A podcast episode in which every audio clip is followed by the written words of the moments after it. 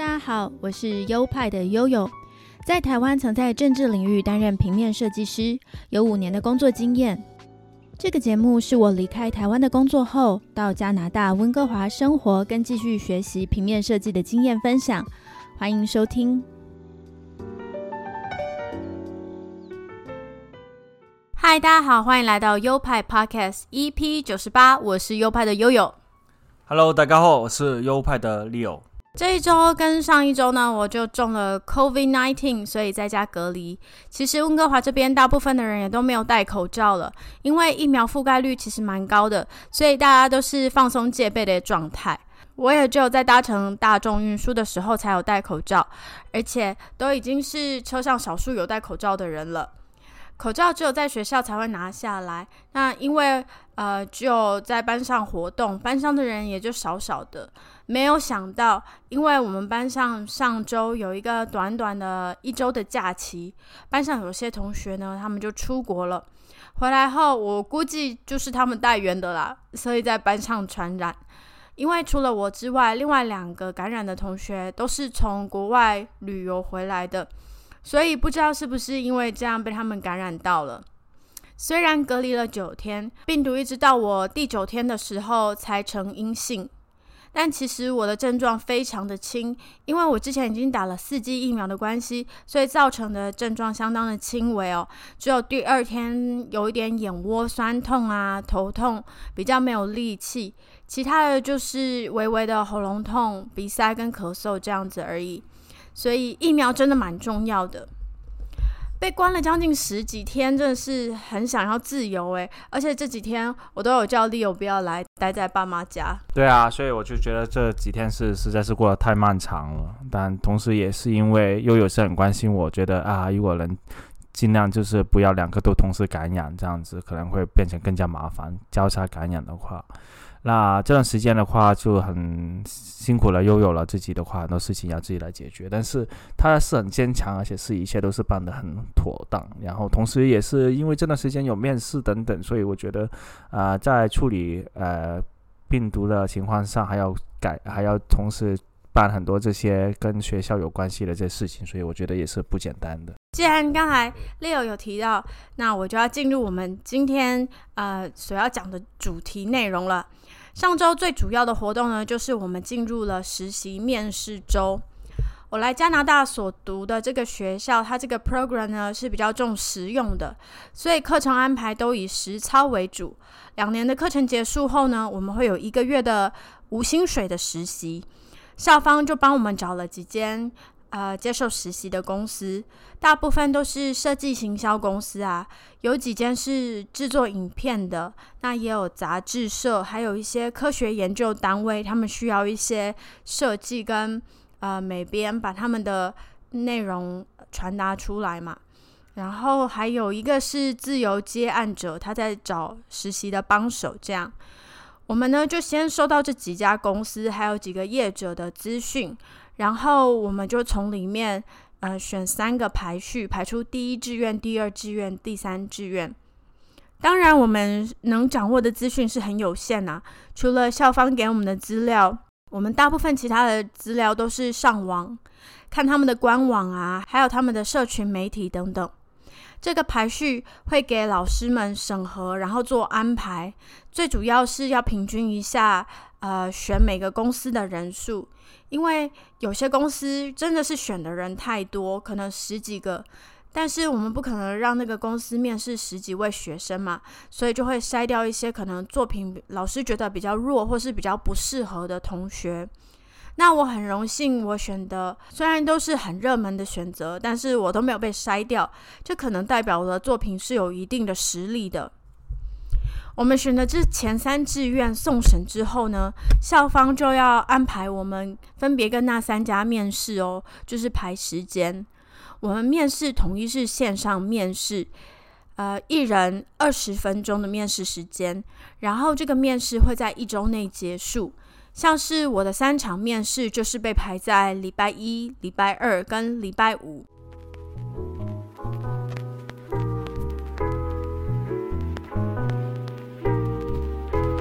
我先来讲一下我怎么准备好了。首先，我排序的这三家公司呢，我就针对这三家公司都做了功课，了解整个公司的调性啊，还有他们接的客户大概是什么类型。然后我会看他们的社群，像是 Instagram、脸书、Twitter 等等，都不能漏掉，这样我才能针对他们的需求调整答案。比如说他们会比较需要怎么样的人才啊？如果他们做的是呃品牌设计比较多，那我可能就要往这方面去准备，呃，说明自己品牌设计的能力。然后呢，我在最呃准备最基本的问题。通常会包含自我介绍，还有一个是你为什么选择我们公司，还有我们公司为什么要任用你，这三个，这三个是一定要准备的。那因为我的英文程度还不够流利的，可以及时回答，所以这方面啊，就对我来说特别的重要，准备的这个工作非常重要。而我也比一般同学还要辛苦，就是我必须把它逐字写下，然后整个稿背起来，当然就要花很长的时间。这个地方呢，我觉得我有一点点的小技巧，就是我使用了 Chat GPT，就是现在线上很红的嘛，那个 AI 用 AI 帮忙回答问题，或是 AI 帮忙写作。那我当然也是自己写，我自己就写完了稿，然后我就说 AI 就请那个 Chat GPT 说可不可以帮我变得更自然？我觉得可不可以把我的这个 sentence 变得比较 natural 这样子下这样的指令，这样我讲起来会比较像是啊本地人在讲话，也比较不会错误百出。除了这些基本的问题呢？我还去搜了一些面试常问的问题，我也是一一写下来，然后背诵。我大概准备了十题左右。那这十题呢，就是通常我的回答都会让它比较实用一点。比如说，这十题可以拆开来到别题使用。举个例子，我会准备一件就是之前工作非常有挑战的事情，然后还有一件自己觉得很成功的事。当他们如果都问到这样的题目，当然很好。但是如果问到，比如说比较类似的，像是印象深刻的事是什么啊，或者是有什么事情觉得最困难啊，等等类似的问题的时候，我都可以把我准备的答案改一下，然后再做回答。这个其实好像是。呃，之前准备托福考试或是雅思考试口说的技巧，他们都会说哦，你最好有几个口袋故事，就是准备起来，然后根据那个题目稍微改一下就可以做回答。所以就是脑袋里有这些叙事，当场回答的话会比较容易一点。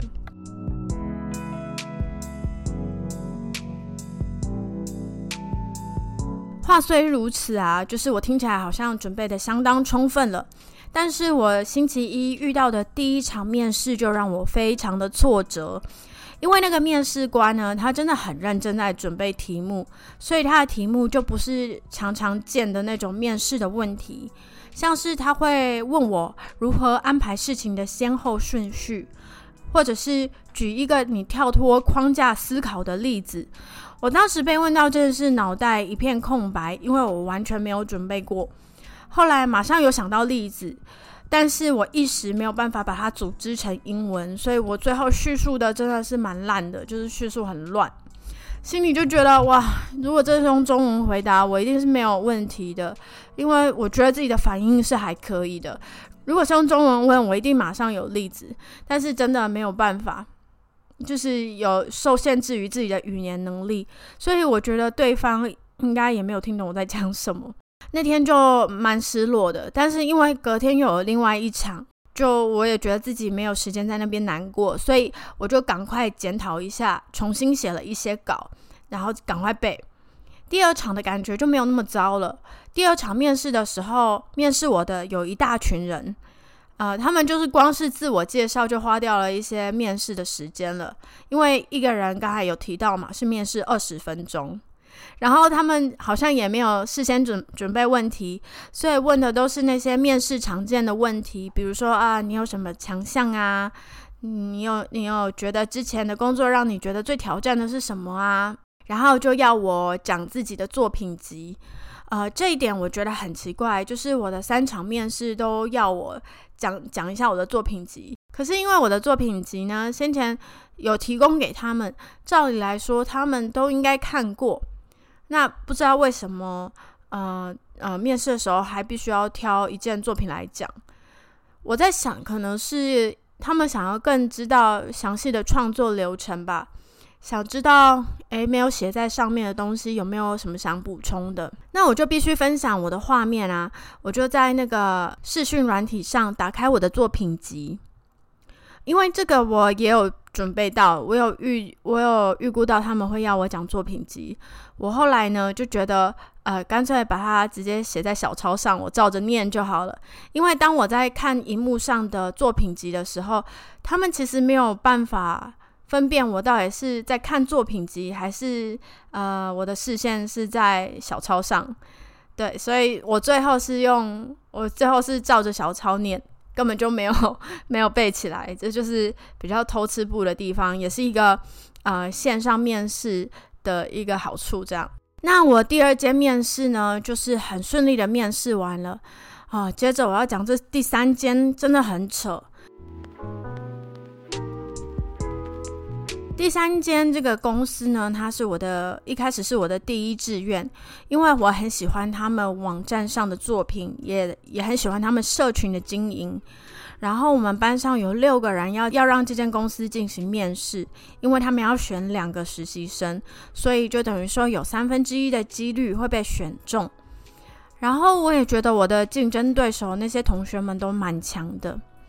我是面试中的第一棒，所以那天我就早早的准备好，穿的很正式，头发也都吹好，座位高度也都调好。接近面试的时间是两点的时候，我就在那边等待哦。两点一到，我就准时上线。但是过了六分钟后都没有人来，我就很紧张，我就一直反复确认我有没有连接点错啊，或者是我哪里出了什么错。可是这些都确认好以后。真的，真的就是他们没有来。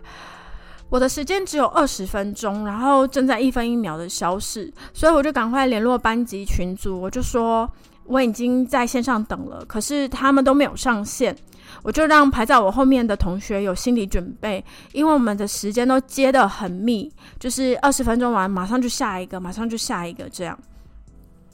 我的同学知道了以后也都有点慌哦，因为这可能会更动到大家的时间。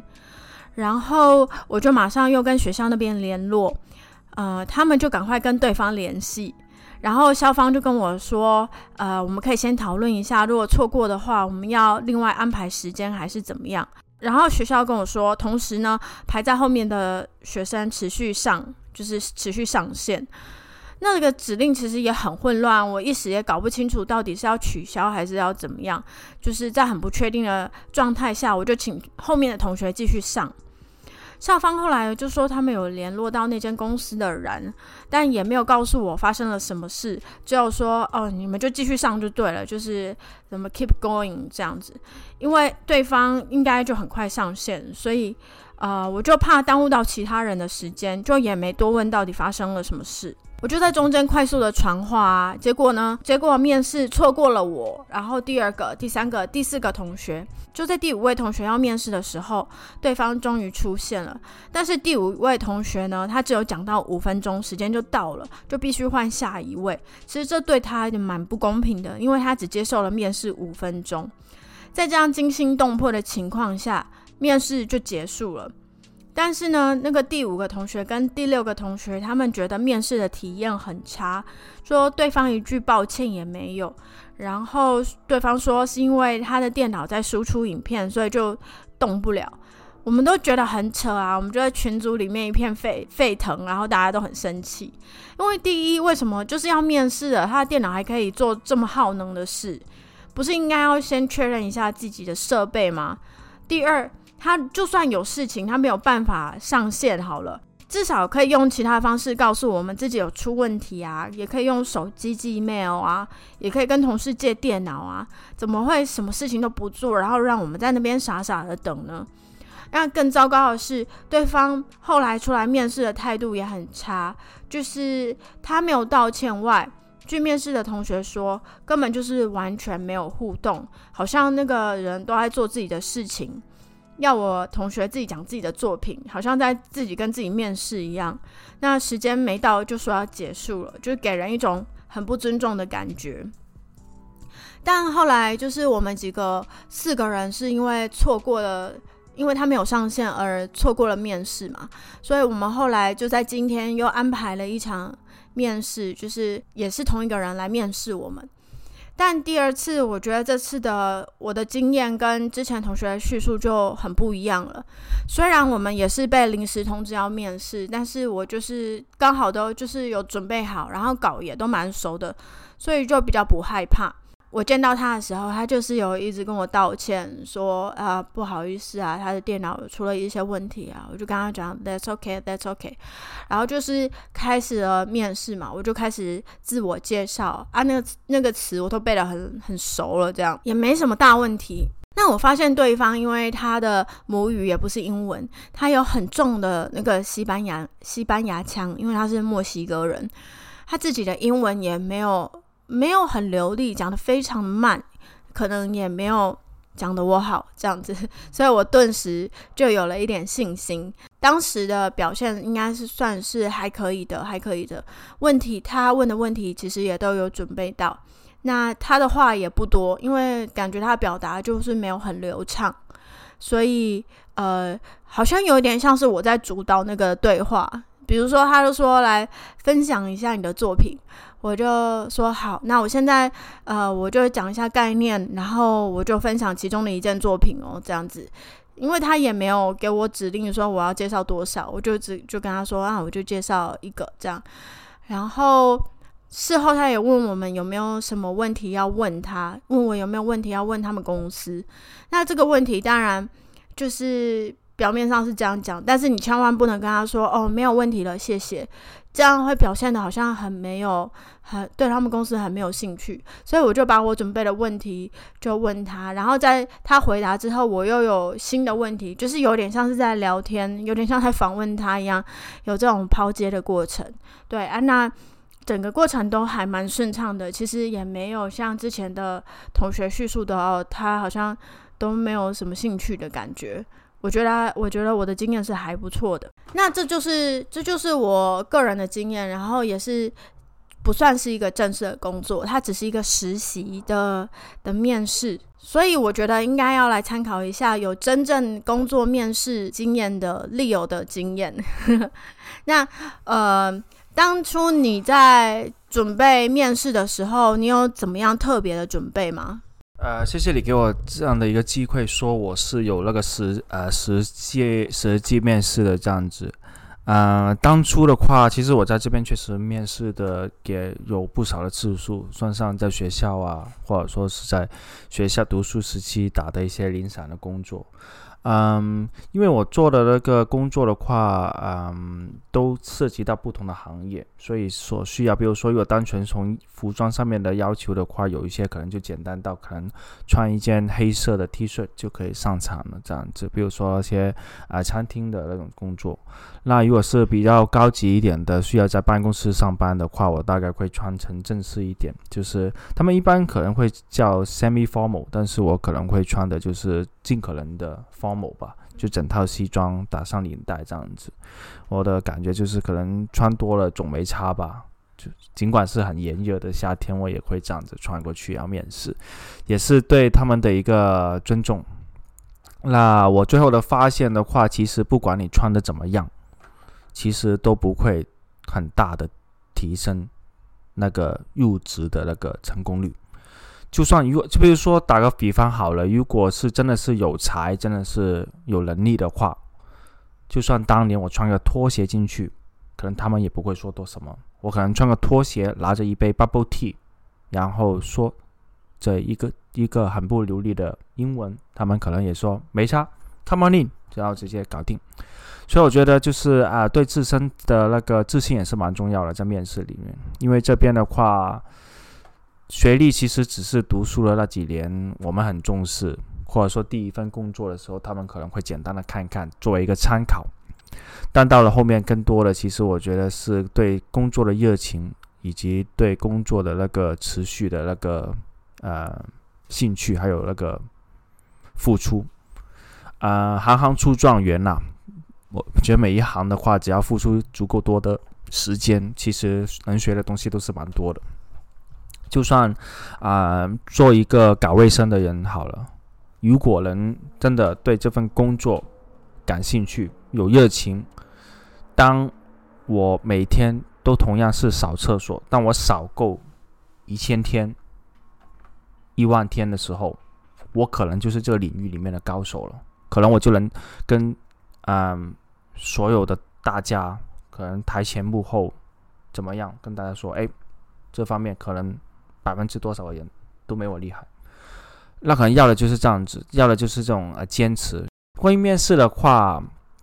除了呃衣着，我觉得问题的话，其实刚才悠悠的话也是涉及的蛮多。呃，可能有不少的那个雇主会问一些呃比较啊 situational 的一些问题，比如说假定在这样的一个情况下，你会怎么处理？因为啊他们会有会有这些假定，是因为他们经常会发生这种问题，可能对。啊，跟顾客的冲突啊，或者说顾客的突然的那个不满意啊，这些那都是需要员工去应付的。所以他想看的就是员付员工在这种情况下他们会采取的态度。可能有一些刚入行的新人的话，他他们如果可能涉世未深的话，他们可能就是一下子就想不到那个应付的对策。那如果同时期另外一个面试人，他如果之前有发生过这样的类似的。问题，然后他能很好的解决，那这样子可能就会给那个经理眼前一亮的感觉，说，哎，这个人好像不错，可以考虑一下。嗯，再者的话，可能就是说啊，在面试之后给那个面试官一些 feedback，比如说发一些感谢信啊，这样子，这些的话不一定每个人都会做，但做了可能会至少就觉得可以让自己舒服一点。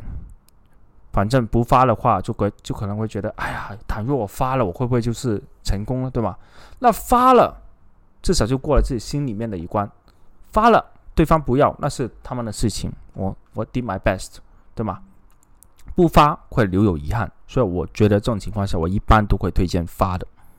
对，不用太长，简单的几行字，其实就足够证明。你对这个公司的那个，至少你是 respect 他们的，不是说啊面试完然后就就是撒油拉拉的嘛，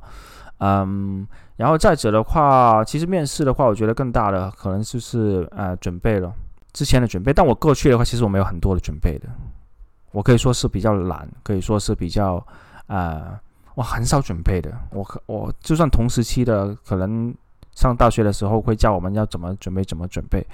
但是。我都没有说很多的花时间去准备面试啊，准备回答问题啊，准备一些题库去解答啊，这样子。因为其实补充一下。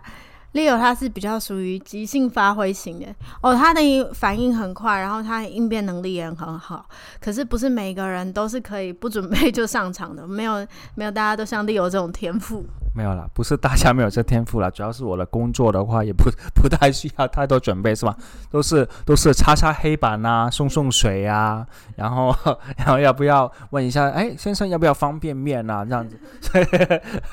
所以所以还好，所以对吧？还好。但是就是就是大家也不一定要说就太多的模仿了，毕竟认真的去准备一些问题的话，还是有更多的帮助的。不过谢谢你刚才说我有那个很好的应变能力，这确实对我今天很大的鼓舞。那我就先去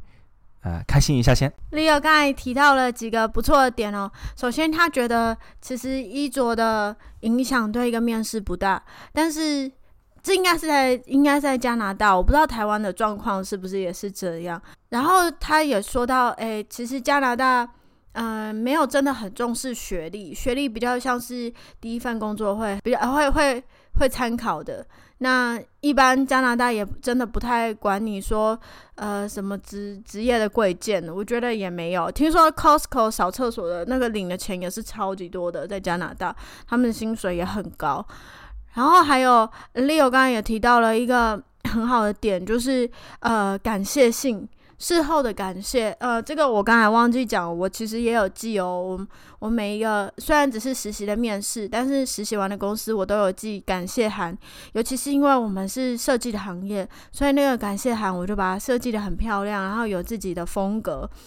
呃，这一方面是表达感谢，然后让对方对你有好印象外，也可以再当做是提醒对方一次哦，有你这个人的存在，刷一下存在感这样子。好，今天的最后呢，要跟大家分享一个我最近看到的笑话，而且跟面试也非常有关系。有一天，Leo 接到一通电话，对方问他：“你好，方便面试吗？”那 Leo 心里想：什么方便面呢？这这是这电话打来真是莫名其妙，所以他就很打趣的说：“哦，不是哦，我是火腿肠。”然后就把电话挂了。挂了电话以后不久，他才想起，哎，他前不久有递履历。